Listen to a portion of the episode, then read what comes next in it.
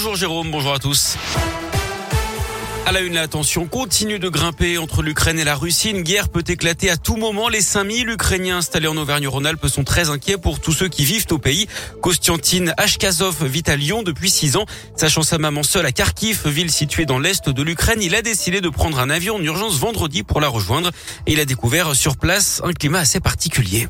L'Ukraine, euh, elle vit déjà dans cette menace depuis 2014. On est un peu habitué. C'est pour ça les gens continuent à mener leur vie.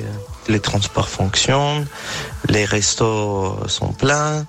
D'autre part, la situation maintenant s'est aggravée comme jamais. Euh, donc il a un peu un sentiment de peur, euh, de l'inquiétude, d'incertitude.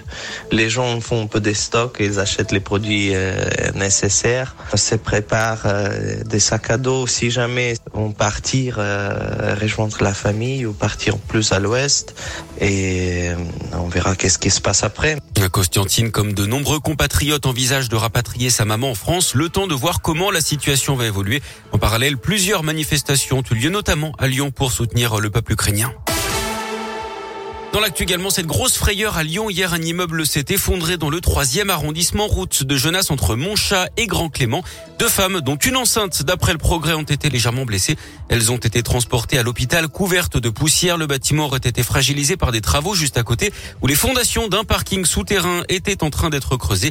Quatre à six personnes vivaient dans cet immeuble. La préfecture a établi un périmètre de sécurité.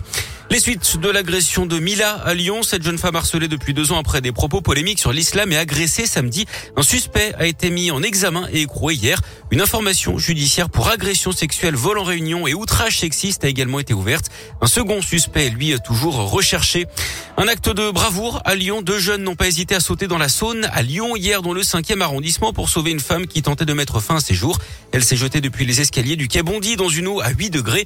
Les deux jeunes originaires de Lyon et de Francheville se trouvaient sur le quai et ont été alertés par les cris de plusieurs témoins. Ils ont réussi à la ramener sur la berge. La victime a été prise en charge en état d'hypothermie par les pompiers, mais ses jours ne sont pas en danger. Et puis l'auteur présumé de l'accident de chasse mortel dans le Cantal samedi mis en examen.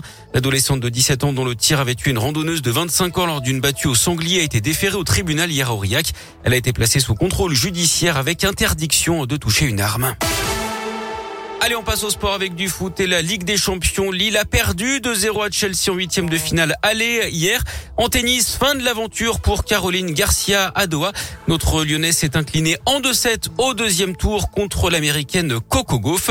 Et puis du basket avec les huitièmes de finale aller d'Eurocoupe pour l'Asvel féminin. Les Lyonnes jouent à Lublin en Pologne à partir de 18h. Est-ce que vous êtes en